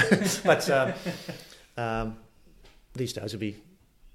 pandemonium. We'd be uh, dancing the streets, but probably. But um, it was, uh, for the way we started, great finish um, semi-finals. It's uh, the curse started again, but um, good season. And some of these boys, first year in, a slight, a slight difference in the side, a little bit, yeah. you know, new faces. So we heading, we had, we sort of recovered from that, the the setback under Norm. Yep. we're back in the back in the uh, right direction. Yeah, except that grand final day, which is a a little bit of a like curse, but that's. Um, and what do you remember of that? That yeah. Um, wet day at, at Park, and I think um, again us us and Fig Tree, we sort of used to in the league we used to have, the, used to sort of beat them most of the times, but they used to sort of get us in the grand final. Nothing between the two teams. Um, they had some very good players. Phil Brown, obviously, superstar. Sean Bilton, goalkeeper. He, he sort of had to, if he wasn't in goals, things might have been a bit different. But good, similar us, good solid side. Obviously, probably good family club too. And um, give it credit. They, they they won that year and, and the year after. But uh, we used to go well against in the league against them, but just um, some little things in that in that on the day, the grand finals are like take your chances. You, you win. If you don't, bad luck. And in terms of, um, like you said, there was a bit of tension there at the club, but it must have been a proud moment for for a lot of people, especially the the volunteers and the committee um, when the ground op- ground opened there at Balls Paddock, the new the new Balls Paddock. Yeah, the full credit to their the committee. And we've got a lovely picture here. We can, yeah. Um, fantastic all the work they put in, and Um, obviously, Roy, and I won't mention all the names, but it was terrific. All of ours. Roy's Bobby Sargison's my father, Tom, um, Sandy Christie. Uh, I can name some of the people there. Just um, Johnny Morris, Butchie Baker, of course. Yeah. Um, obviously, Roy's in the centre, front and centre, that sort of thing. So, a lot of work um, putting that together. You know, in the grandstand, the Roy Hancock stand at the moment, and making that ground. Um, it's not as uh, sort of us older ones loved the old balls paddock sort Yeah. of thing, but it was um, it's next best thing. And uh, full credit, the team takes the credit, but uh, we- we're very thankful for the the people, the committee. I mean, when I first walked up a Bulli, and uh, there was wasn't two or three or four on the committee. That was it, you know. So really, that that era, the committee was very strong, and they. The boys had trips away. The committee used to have trips away too. You know, it was it was like it was that great time. Good you know, uh, in the club in that. Yes, we had a split, but we you couldn't throw the toys out. They had they had a big job to do Yep. with that, and obviously the, uh, the childcare centres are, is is uh, terrific for the club now. Yeah, Yeah, definitely. And in terms of, um, like I said, yourself, you were sort of, you know, had a very strong period there. Um, you know, that, that 88 season, again, you were the won the top gong for goal scorer. So, um, you know, personally, you, you'd had a very successful few years as a team. But as an individual, though, Yeah. um, you know, you'd done very well as well. yeah. I, I was just lucky to be with very good players, and the old. Uh, Sort of the joke was Kev was um, never takes penalties. It's too far, nine yards too far out for Kev. You know he's a little inside the six sort of player, but um, so I do rely on other players around. But I sort of had a little bit of art. Maybe that touched the one sp- things I was doing as a young boy. Come in, just get the ball in. So I was, I was very reliable on good players around me, sort of thing. But um, I did have a bit of a knack of, of putting them in. But uh, the joke was, don't take penalties too far out for Kevin. So, uh, but I was I was um, I was lucky to have good boys around me. And do you reflect on it now that you know there was probably four to eight blokes, and some didn't play there all the time, but back to that late seventies period where you know I guess if Woonona hadn't been in, in the second division, but you guys all going to the, the two 18s team, that there was a lot of quality that came from that team and and sort of stabilised Bulli for that successful 80s period. I think so because um, guys like David Quetcher, James Hobbs, James come up with Noonan sort of thing. So um, I think Robbie went past us Ferry days and Ian Thurston was with us and they went to Constance and stuff. But there was a all a lot of their guys in the B team actually the guys in the A's dropped out and stuff. You know, I think uh, Johnny Todd had the B team and there was a lot of not superstars in days, but we he worked us very hard and we were dedicated sort of stuff. So. So at that age, I wasn't no superstar, whatever, but we just stuck, stuck, stuck, and, and work ethic. So I was one of the ones. Sometimes you get the players who are super talented, and they walk in there, but a lot of them, eight, eight, 18, eight guys, give it up more or less, you know. But there was people in the in the in the B side, were good, good workers, you know. And then um, big credit to John Todd, you know, he just got the best out of, out of us them days, and it carried on. Michael Grew's the same sort of, you know, a lot of guys through, Bulli guys, Woonona guys, just come through and. It worked really well in the 80s, yeah, for sure, from that system. And in terms of, um, you know, uh, sort of, I guess, 89, it wasn't as successful. Um, but, um, you know, you still had another three or four seasons there at Bulli, and in that sort of period, you, you transitioned to a reserve grade. So, so um, how did you uh, adjust to it, I guess, mentally? You know, um, like you said, competitive environment. Um, you know, you, you're always striving to set benchmarks. So, how did you find that transition? Yeah, that's obviously as a, an older player, sort of, um, you don't like it. I think the big thing was hands and managers to end at number nine shirt, you know, and uh, Yep. if you're number nine, you're the, you're the one. And I was getting number 10s and number 11s, and mm, something's happening here, sort of thing. But, uh, guys, this is the year of Rod Patterson coming through and Grant Yeah. And stuff. And I was, it was actually good. I was sort of more or less an on field mentor to them guys, sort of thing. Yep. But um, the time, I playing then not in the side all the time, first and reserve. But I, I, I love to play. You see some people go first to reserves and throw the towel in, but I'd, I'd you know, I'd bust my gaff for both sides. Didn't, didn't sort of worry me. Want to, want to play first grade sort of thing, but um, it was it was obviously cha- changing and obviously hit me close to thirty mark sort of thing. And um, I remember Richard, John was there for two or three years, and Richard Evans took over. Yep. I remember a training session, and he named the side out, and, and might have been number twelve, and, and he said, "Well, Kev's lost his legs," you know. And the players looked at him, what's he talking about? I knew exactly what he did. I knew exactly what he said. He was right too, because you know, at the time for the early thirties and stuff, and the the old guards on my knees and sort Yeah. of stuff. And if you're centre forward, you've lost a yard. Well, another I sort of noticed other back in the day. I was sort of the man to bring down and chop. And I remember a good lesson when I was a bit younger, playing against Johnny Bingham Yep. back then, and uh, I think John would go up and take a corner. He, he used to tell his defender if he gets away, break his leg and sort of stuff. And, in, in No, no, more yeah, nasty yeah. words than that, Yep. you know. And that was the day it was, and that was a good. Uh, that was a bit of a lesson as a young person, but um, I suppose as a centre forward, them days you take, you come off the field, you've been kicked and this and that. Obviously, you're the danger man. But towards the end there, they were kicking someone else. So I thought that's a mm, okay, you know, I'm not the danger man I was, sort of thing. So it's, it's a, it's a general, it's a bit of a uh, transition there, but um, something old players go through, unfortunately. Yeah. So, but I still, I still hung around. I was still, you know, And there was Good mentor on the- success there uh, as there was in Yeah. that period for Bulli in terms of sort of league and grand final doubles in reserve grade. reserve grade, sure, and even Richard was job. You know, I think looking at the records there, very good. Come a second, you know, second in the first grade for a couple of years. Richard was there, so we were, we were there, like you know, very close, and obviously different side. And guys like Stuart Glass and Chris Curtin, and a new sort of um, a new era. Steve Grimshaw coming through, and Davey Morris. Um, new boys come through with a couple of the older heads. Still a good side there, and sort of thing. But I was, I was there Yep. when needed, sort of thing. But then I sort of obviously, I think luckily both sides made semi-finals, so you can pick and choose. And I was lucky to play a couple of reserve grade fin- grand finals, and um, so we never sort of used to lose them. It was, a bit of luck there. And in terms of, um, I guess, yeah, you came at the end of the '93 season, um, sort of hanging up the boots. Um, like for yourself, was it, you know, slightly emotional in the sense that you know it wasn't just you there. It was like you, spoke about your family, Yeah. um, involvement there at the committee level, and and just a lot of friends there as well. Was that a difficult Yeah. difficult choice? I think at the time, I think you know you, you sort of you know your time's up, sort of thing. And it was you knew, and um, played the grand final on, on Balls Paddock. Um, nice way to finish. We won, and my boy was only he was two um, about two year old, Yep. a younger family then sort of thing, and, and it was time to a. And my brother was coaching reserve grade. Gareth was coached in '94 season, so I thought I don't really want to be coached by my older brother sort of thing, but um, and it was uh, it was a time to walk away, and, and, and I suppose I walked away a winner sort of thing. So I'm happy with that. So um, and I've sort of been back. My son, my youngest boy, Jaden, thirty odd years. I've sort of been back watching Bulli the last couple of years. So um, no, no regrets. It was it was a time. I think I could have been there a couple of more years playing reserve grade. Yep. But uh, I think it was time to to move on and have a break.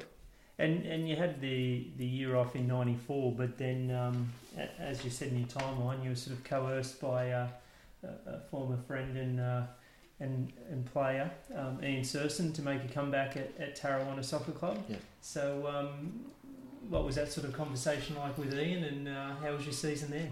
Good, the good friends with Ian Surson, Miffy Surson, and um, I'm, I'm sure it's halfway through the next season.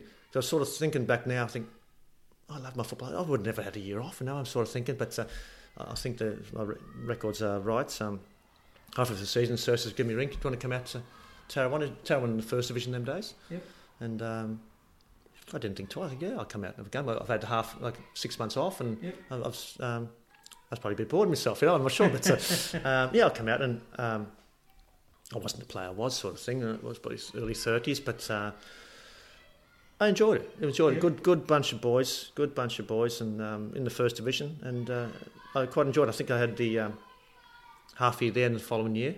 I Yeah. wasn't the player I was, so a bit Yeah. slow and played a bit reserves in first, but obviously not Premier League. But uh, good, good lads and good club, and I really enjoyed myself the time there. And how was it being coached by a, a, mate and uh, a former former player? Yeah, Sirs, good fella, knew his stuff. Yep. Uh, good fella, and obviously we met again, being part of the Thirroul Thunder um, coaching too. So no, it was fine, and he um, we didn't probably have the superstars there to to um, sort of get us home, but no, good fella and good coach, Sirs. Yeah. And then um, in '96, um, you you finally uh, returned to Woonona um, now in the senior ranks, and, and they were playing in the old second division. And you were coached by uh, your brother. Yes, right. So um, yeah, I changed so- your mind two years later. yes. So how, how was that in terms of was it more to help out your brother and, and sort of I guess that uh, sort of junior soccer relationship you had with Woonona? I think the time was just go back to Woonona. Um, Quite a few years later than probably should have, but sort of thing. And Gareth had the second division. Um, obviously, did the, did the reserve grade coach at, at Bulli, won a grand final, and a bit of controversy. Didn't get the job in the next year. That's uh, a bit controversial. But uh, um, Swerve Mangles got the job. Yep. But um, so we got the job there. I'll, I'll come down Woonona, and and um, I really enjoyed it. It was great. Really, it was second division, first and reserve grade. Yep.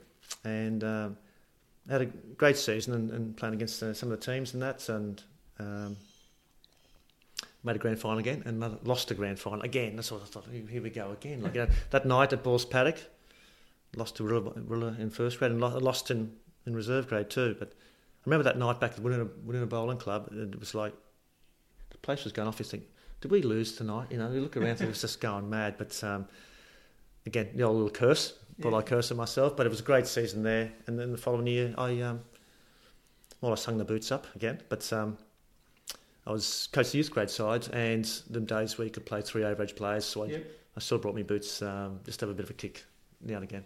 Yep. And so was that always um, because uh, Woonona had got promotion um, in that '96 year to, to go into that first division um, or conference as it Yeah. was back then. Yeah. So was it always the the plan to coach, or because your brother was there and you were there the year before, you thought, oh, why not? I think um, Lo- I love sort of coaching sort of thing, and um, yeah, oh, they're looking for someone next year. We, Yeah. We've moved up into the first division. We need three grades, and um, oh yeah, I'll I'll give it a go, sort of thing. Um, thing is, okay, we're going to need to form a team, don't we? And at that time, Woonona, I think a lot of the boys really, I think Woonona had a really good 16, 17s. They went over to, I think it was Northern Night of them days or something. Yeah. The old boss, okay, we, we've got the, we'll have the best of the rest of them. So they form a side, okay. Link up Thirroul, Danielle, first time.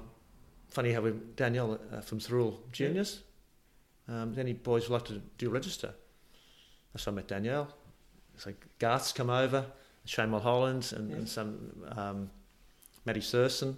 So they play for Thirroul on the, yeah, play for Woonona on the Saturday, and then play for Thirroul on the Sunday, sort of thing. So that's my first. Um, then helped out and did well, you know, and um, Because that's always a hard transition. Because yeah. Woonona had had a and Garth was A 15. couple of Remember, years Garth was 15. You know, 15 and come over and, and playing uh, youth grades sort of things. So the boys were great, great for them.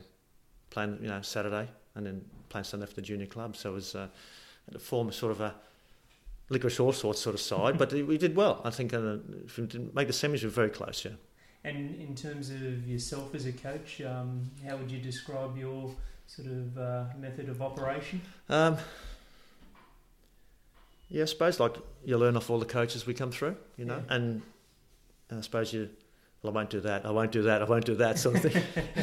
There's no uh, Sort of cherry All the- the, all the and all the stuff I had. Okay, you know, we're not going to do that, you know. But uh, I think you know, modern day play, if I did some of the stuff, you wouldn't see them on a Thursday night. But um, um, just take bits and stuff, and um, oh yeah, that was that worked really well and stuff, and just write things down.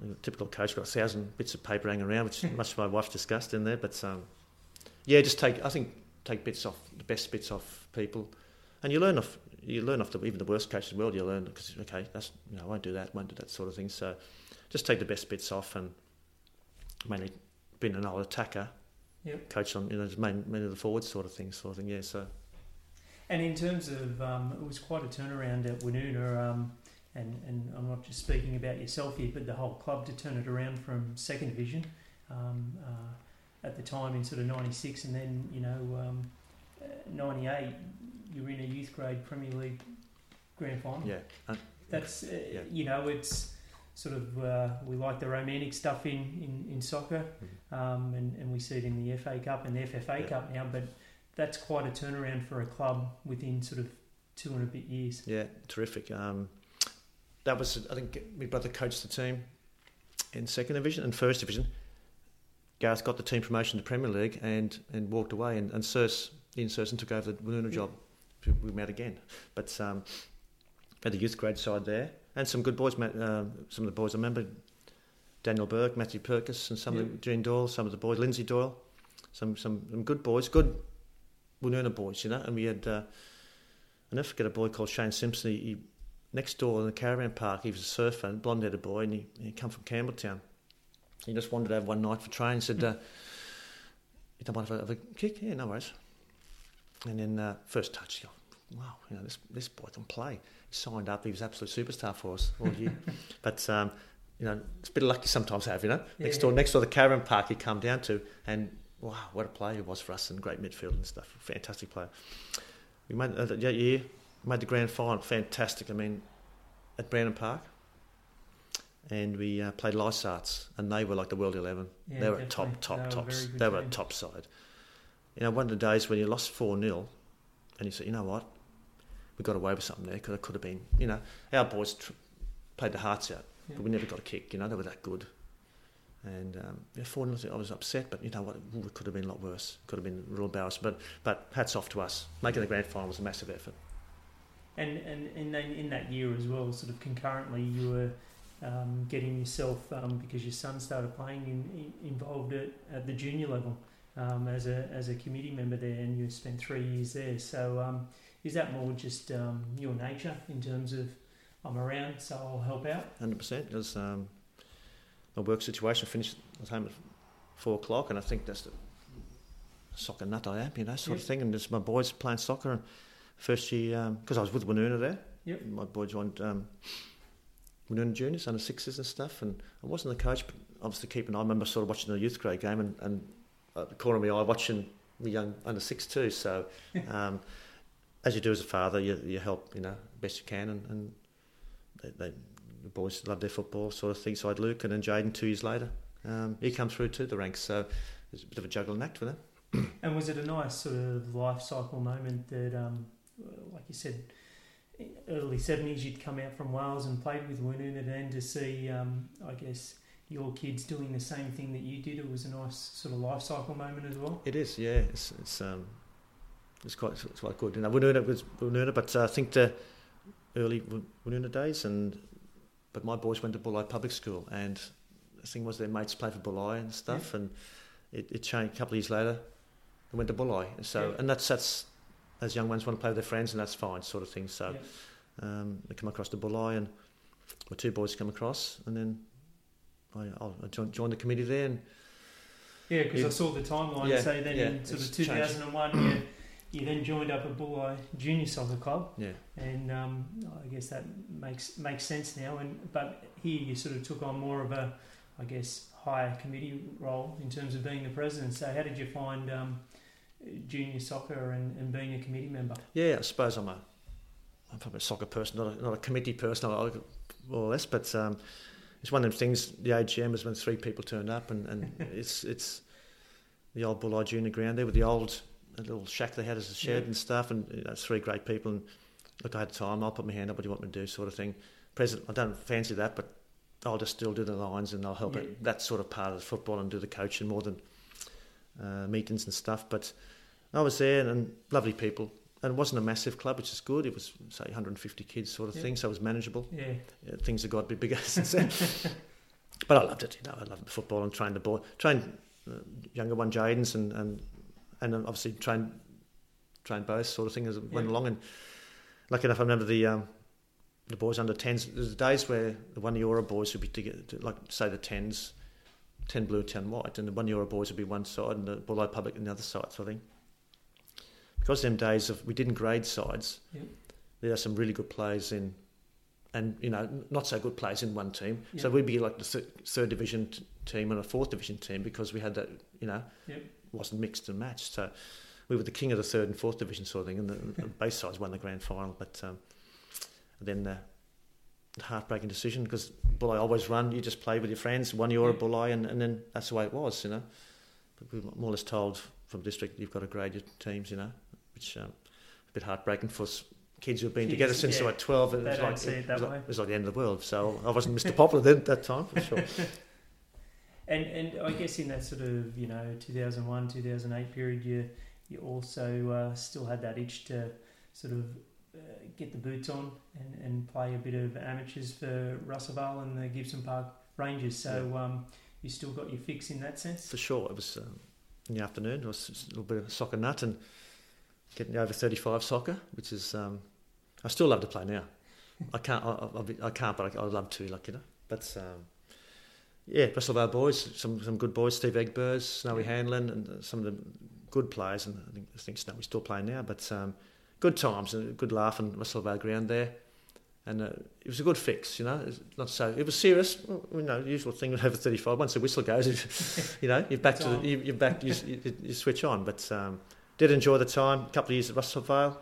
Um, then across the road, nice and close to home, Gibson Park Rangers. Yep. Uh, the Marble, Leon, Leon Marr, Alex Marr, Michael Groove, Ian Serson, a lot of the boys yep. together again, and did well. And I pl- remember playing down, um, so ruptured my Achilles tendon playing uh, over 35 soccer down Shane Lee Oval, I think it's down Oak, uh, Oak Flats there. And I remember driving, um, coming off, oh heck, you know, something's wrong here. I had a manual card, and I, here's, my, here's my left, left, left Achilles, and uh, so, oh, what, what, can I tell Sean when I get home? Because, you know, she'll kill me. so I'll push the clutch in all the way home and stuff, and then, um, yeah, next day, Dr. French, Dr. French, is an old centre forward, he said, oh, what, you, what happened? Kid? Oh, playing soccer. He looked at me and said, oh, who do you play for?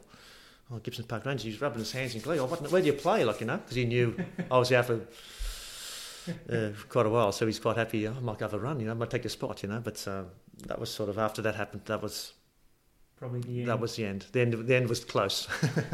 and and and sort of that um, in that sort of 2007 period as well. There, um, you know, and what you know, a lot of people know you that are a bit younger would, would know you from is the Thirroul Thunder. So, um, how did that conversation sort of come about in terms of um, it was then formed and then the, you were approached to be uh, coach of youth grade? Yeah, obviously still knowing Garth and Danielle from Thirroul. uh, club was formed in 07 yep. and um, just I think Danielle, I think she actually spoke. She seen me walking across the Gibson Park. I must have been kicking a ball out or something. I don't know, but. Yep. Uh, she asked, "Would you be interested?" Oh, yeah, I'd be interested. You know, that sounds good. Because um, the rest is history, I think. But it was, uh, I, was, I was glad. Oh, I'll, I'll, help. You know, and Alan that time, 07, Alan Thompson, first grade coach, and sort of um, Michael Davey, Pino for the Bulli, reserve grade, and myself and Alex Matashenko in the um, youth grade. Great start again. Had a former team out of, out of nothing, yeah. sort of thing, and um, some Thirroul boys, some Woonona boys, you know, and um, we did it. Funny enough, we had to. Okay, where where are they? Where, where you know, where's this team? but we did it, and some good boys, you know, and some boys there from that day, still there today, sort of thing. And the ward boys and that. So, um, Slacky and, and like yeah, Flat too, Slacky Flat. So we formed a team and and and made the semi-finals. I mean, uh, did finish you know, all the times I had him made the semi-finals was great. So good start out of, you know, all these new faces. It was great for myself. A lot of people I didn't know. Yep in Thirroul, living in Thirroul. So who are these people? But um, was great, you know. All these people uh, renew again, so it was great. And, uh, and I guess um, uh, a person like myself, it was good to see uh, rule back in the senior ranks because they've got a rich history over a, a lot of a lot of time uh, in the area in terms of you know the Gardiner Cup, which was a huge uh, state cup that they won in, in 28. So mm-hmm. um, it was great to I guess see them and, and, and play against them um, in in that period. So in terms of, um, I guess you, you, coached there for three seasons, yep. Um, but then you had a, a season in 2010 um, coaching the women's team. Yep. So uh, how was that sort of transition that you when you coached in the senior ranks? Obviously, you've done a lot of junior stuff, mm. but but now you were coaching uh, a women's first grade team. Yeah, I think I think I was um, I had three years. I thought I'll have a year off sort of thing. I, I know I was going to go to the World Cup in 2010 to South yep. Africa, so but I think the women's didn't have a coach, so I said, "Oh, Kev, do you want to do the job?" Like, I'll, I'll, I'll do, I'll, I'll help you know. And I enjoyed it. I think it was terrific. Like I know, and um, great girls. And they, I sort of noticed the difference. They, they, they every word you say, they, you can see they listen. Like, the boys sort of look at you and then maybe turn off, you know. But, they, they were willing to learn. You could see them looking at me and every word they were listening to. I thought, yeah, that's terrific, and um, I loved it. Great kids, and was, was, I really enjoyed that season. It was great with the girls, yeah. And then I think made, made, made the four. I think that time university were fantastic side, but it was a good learning experience. I, I really enjoyed it. It was great. And then, um, you know, once you come back from the World Cup, you then uh, sort of renewed uh, coaching the youth grades. So, um, uh, and a lot of apart from you know the past four seasons, um, we're talking about the present day that you've done reserve grade. Um, uh, is there more of a sort of want to, to coach youth grade in your mind? Do you get more enjoyment out of it, or rather um, than say someone that starts and says, well okay, you start your apprenticeship here at youth mm. grade reserves and then maybe work up to first, but mm. you haven't done that? No, um, I'm just happy doing youth grade. Yep. My boy was involved too, Luke and stuff, and I, I was, I was happy. Happy there and, and, and good fellas, wanted to learn sort of thing, and I was I sort of never have not really got that ambition to be the first grade coach. I was just happy, just being at the limelight a little bit and just, yep. just pushing these guys on. And let's be honest, from the early days now, through all, like the Bulli days in the past.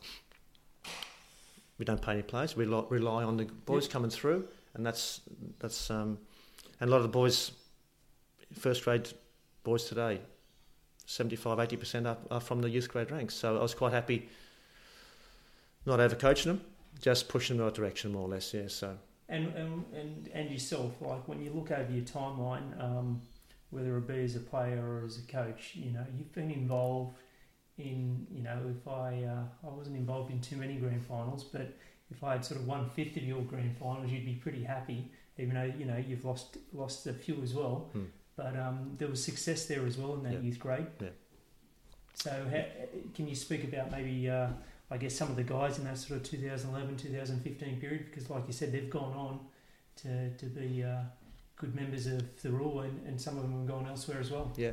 Um, I the women's in 2010 and 11 and 12 back in uh, youth grade again, and um, good players, building, building, building sort of thing. And, and I think Balgownie again were our big rivals, and I think Balgownie pipped us in the, in the semi-finals, knocked us out, and went on to win things in them days. But I think we made a grand final in, in 12 and um, lost again to Berkeley down um, McLennan Park, I, I sort of think, is it me? Like, you know, I'm sort of how many is that in a row? Sort of thing. I'm like, God, you know, I might have to sort of do something else. But um, the year after, Win, uh, Win Stadium, it just got that. Um, we got Corey Haynes Gross, Corey's um, one, of, one, of, our players, and he's moved on to Woonona and other, other, you know, done well for himself.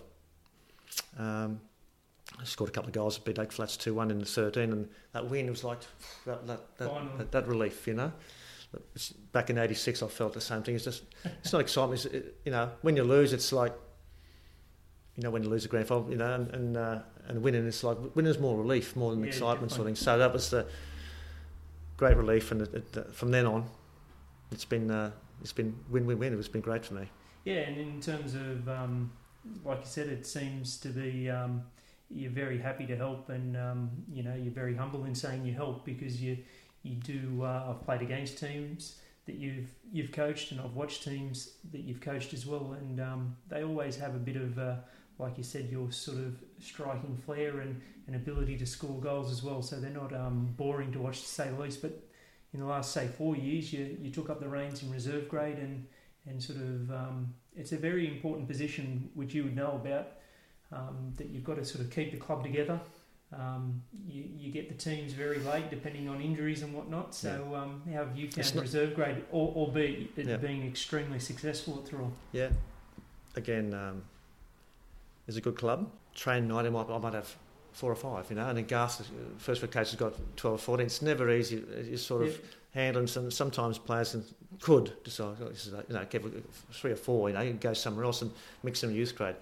You've got to have some certain people you don't mind playing reserve grade. And luckily at rule is not very rarely someone come out, come back there. Oh, I don't fancy this sort of thing. So um, we're lucky at rule.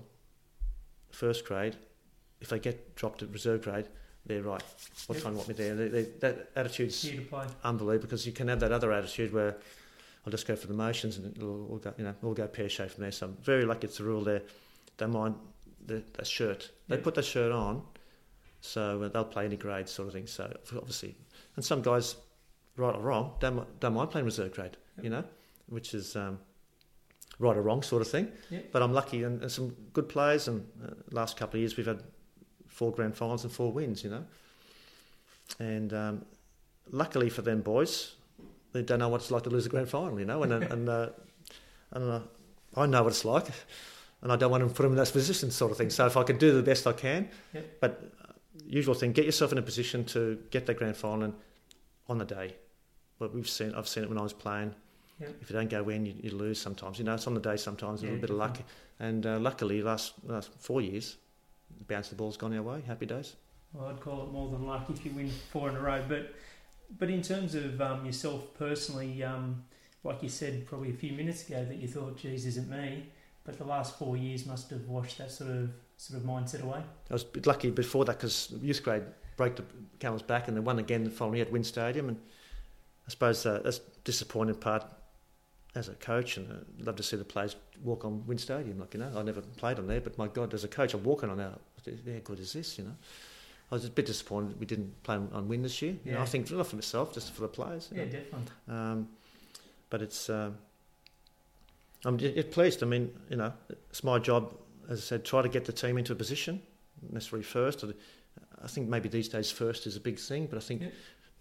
back in my day, I think the grand final is the is the, is the pinnacle, and and it's you know bounce the ball, a bit of luck. But we've been you know credit, and we last grand final not that long ago we. Um, your coach has a plan. Okay, this is plan A, but have a little plan B just in case. And one of your best players, Tommy Goody, badly broke his leg after 10 minutes. And, and then, wow, okay, right. And then um, J- James Townsend, Rooney at the back. I said, James, you okay? Said, Kev, take me off. I've quad. I said, this is the first 10 minutes of the game, you know. I said, James, just plunk yourself in the middle and just, just fill a hole for me. I looked around, Adam Ward, Adam, uh, Kev, my ankle's no got to said, Adam, you, I'm not listening to that, you know what I mean? So sometimes uh, plans just go and teams just fall apart, you know. But luckily, there's uh, got a lot of heart, these boys, and just hung in there, hung in there. I keep telling them, um, you know, periods of play, you won't be so great, but hang tough, hang tough, and things will change. And then, lucky for us, penalties. But I think um, doesn't matter if you win shies and corners. I think grand No, final day, I think you just take it, yeah. And then I guess a bit of the uh, sort of John Todd and McDonald sort of coaching methods to a certain extent rub off there in that set to sort of hang on guys or guy with an ankle injury, hey, keep playing, just playing a hole for me sort of thing. I think so. Sort of rubs off a little like, bit as well. like the uh, run the punctured lung off sort of thing, wasn't it? A bit like that. But um, yeah, just again, don't be too over, too silly. Just you know, I think you know a limit of where you can push sort of guys, Yeah. and then um, luckily, and they're good players too. Some good players in that club. Yeah, And in terms of the club, it'd be remiss of me not to sort of speak about um, the people behind the scenes. So, um, you know, you've had more, I've had dealings with them as well, and, and through a very good club and, and a great club to play against. But can you talk about um, Danielle and the other guys on the committee that do a lot of tremendous work? do a lot of tremendous work, and I hope we can keep them going for the next fifty years. But um, Danielle and Lindsay and Peter. Both clubs, I'm not sure how many other clubs, maybe none, would just do the juniors and the seniors. because Mass- that, that's it's the massive. difference there, isn't it? Yeah. It's, it's, a, it's a one club proposition. It's one club. And other clubs, senior committee, junior committee, and sometimes it's um, doesn't work that well, does it? Some some clubs, I'll and, and we are we are lucky that um, the problem is they can't last forever, can they? But uh, but they're going pretty well, you know, sort of thing. And the, the amount of work they do is fantastic and um, much appreciated. And you sort of think, mm, if it wasn't for them, no Thirroul club, and be just where all these boys would have would have played. It's got interest in yeah, uh, what it- would have happened, you know. it, it, it's definitely um, a, a successful club in terms of not just, I guess, the trophies, but the transitioning from that. And you've seen it yourself from youth grade reserves to first. Yeah, good transition. I think just the youth grade, uh, reserve grade fantastic. I think the next step is, and, and the boys did terrific this year. Um, we lost Corey, went to Woonona, Yeah. main goal scorer, and we, we hung tough, come in, stuck in the semi-finals. Yeah, And last couple of years, and, Balgownie's been out of that, knocking us out. Well, last four years, we've been knocked out first game, and Yeah. and this year we've actually won a semi-final. We've won two semi-finals. So we've just making little baby steps with the team where um, Corey's massively missed up front, sort of thing. But we've done really well. We just one game off the grand final, first grade. So there's a real belief in the camp now. We can we can hopefully don't go back. Don't don't sort of stand back thinking how wonderful we are. Just say, okay, you know, maybe one or two add-ins if we possibly can. We know where we're not uh, super strong. Can we go the next step? Like you know, so those little steps like we we're not sort of sitting back and thinking how wonderful we are. We just want to, hopefully, first grade, make the step, and obviously reserve grade. My job is to just to support and not, not I sort of don't go. We've got to do this at the start of the year. So we'll just see how it pans out. If other teams are better than us, so be it. You know, but my job is to basically not not to win grand finals. But although we all love that, get them boys first grade ready, sort of thing. That is really my job. But uh, obviously, the success is great, and everybody likes that. But um, no, so we'll see what happens in 2020. Yeah, it's a it's an extremely uh, difficult environment, like you said, through. Uh, uh, same to Balgownie in terms of we don't pay players. So when you you don't pay players, you uh, I guess reliant on I guess the coach trying to uh, keep players there or attract players when there's no money, and and and friends of players um, and sort of peers that sort of come along or might be attracted to a social atmosphere. Yeah, we're similar clubs, aren't we? And um, the Premier League's a different beast, isn't it? I think um, if we did come first, it's a big decision to make as a club. But I think maybe things are a bit easier now with three grades in Premier League because I think some teams in the past has two grades, you lose the whole side. And actually, we've had Yeah. the benefit of that. Going up so many years ago. We had a lot of Woonona Yeah. boys, and some of them are still with us. So we've had the benefit of that. Where reserve grade goes, and then when you go back down, you- where's your, you know you need your Yeah. team again. So I'm glad the Premier League has got that three grades in. So if a team does go up, you can go up as a team. Team, yeah.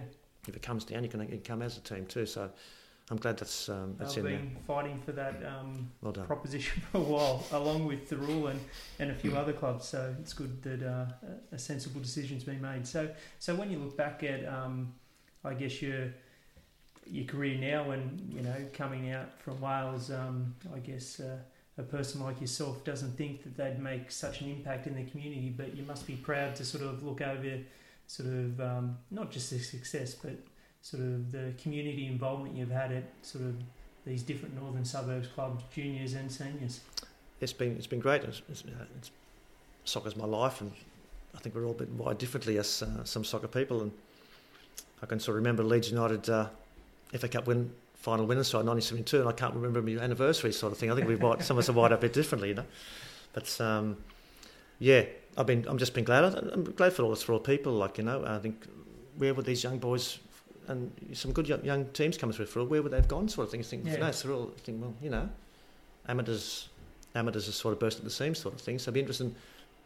We've done really well for Thirroul players, Yep. Coledale boys, sort of thing. Um, it's a club's great, and then goodness me, now we're not only three men's teams, we women's teams galore, amateur teams galore. So it's a massive, Yeah. massive club now. So um, if it wasn't there, I'm not sure what happened. Even myself, I'm not sure what I would have done, but I would have Yeah. been somewhere. But uh, I think it's hats off to Danielle and, and, the, and the guys getting it forward, and, and they're still going well, and yeah, I'm just glad to be part of it.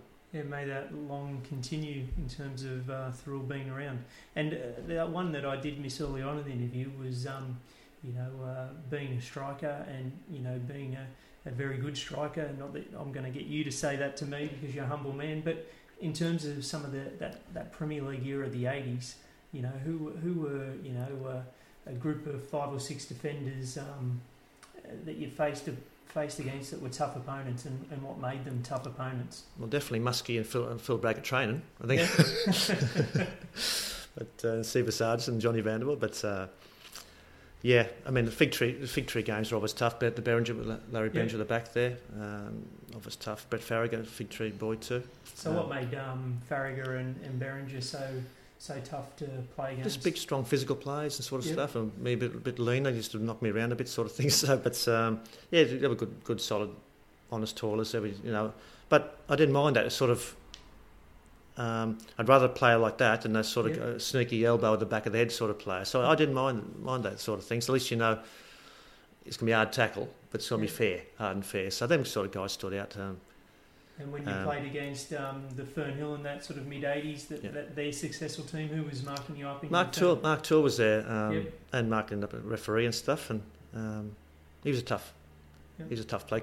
Uh, Chris Curtin and Chris, Chris ended up at Bulli sort of thing. So they were t- tough boys, so, solid, and they weren't, you know, wasn't elbows to back of the head sort of players. So they, give him credit, they were pretty good. Yeah, And uh, the South Coast Croatia team, who were you sort of coming up against there when, when they were in their sort of sort of strong period? I suppose their, their strength was high up the park. Um, um, I think um, is it Bruno? Bruno might have been there. Bruno Yeah. German, Morrow, and Morrow Yeah. was part of it. And Bruno was he was no nonsense I'm sure Bruno was there at that time. So he was no, obviously in the early days. Johnny Bingham, you know, Johnny played at a level and um, he was a tough. I won't say any more than that. He was tough and uh, on borderline of being dirty sort of thing. So he's, but uh, lucky I didn't play against. I think John might retired, which is good for me. Yeah. Well, uh, I thank you very much for A, allowing me into your house, B, um, for taking up so much time on a Sunday um, when we're all very busy. And um, Kevin, it's been fantastic to catch up with you and, and hear about your journey. Thank you very much. Thanks, Travis. Cheers, mate. Appreciate it. Ta.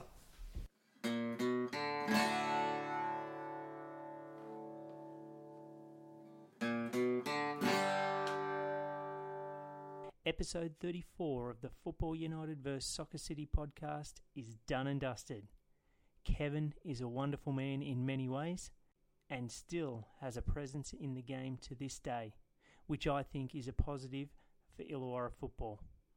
I sincerely appreciate and respect the time given by Kevin and his wife. As always, thank you for listening and downloading this podcast. I'm your host, Travis. Goodbye for now.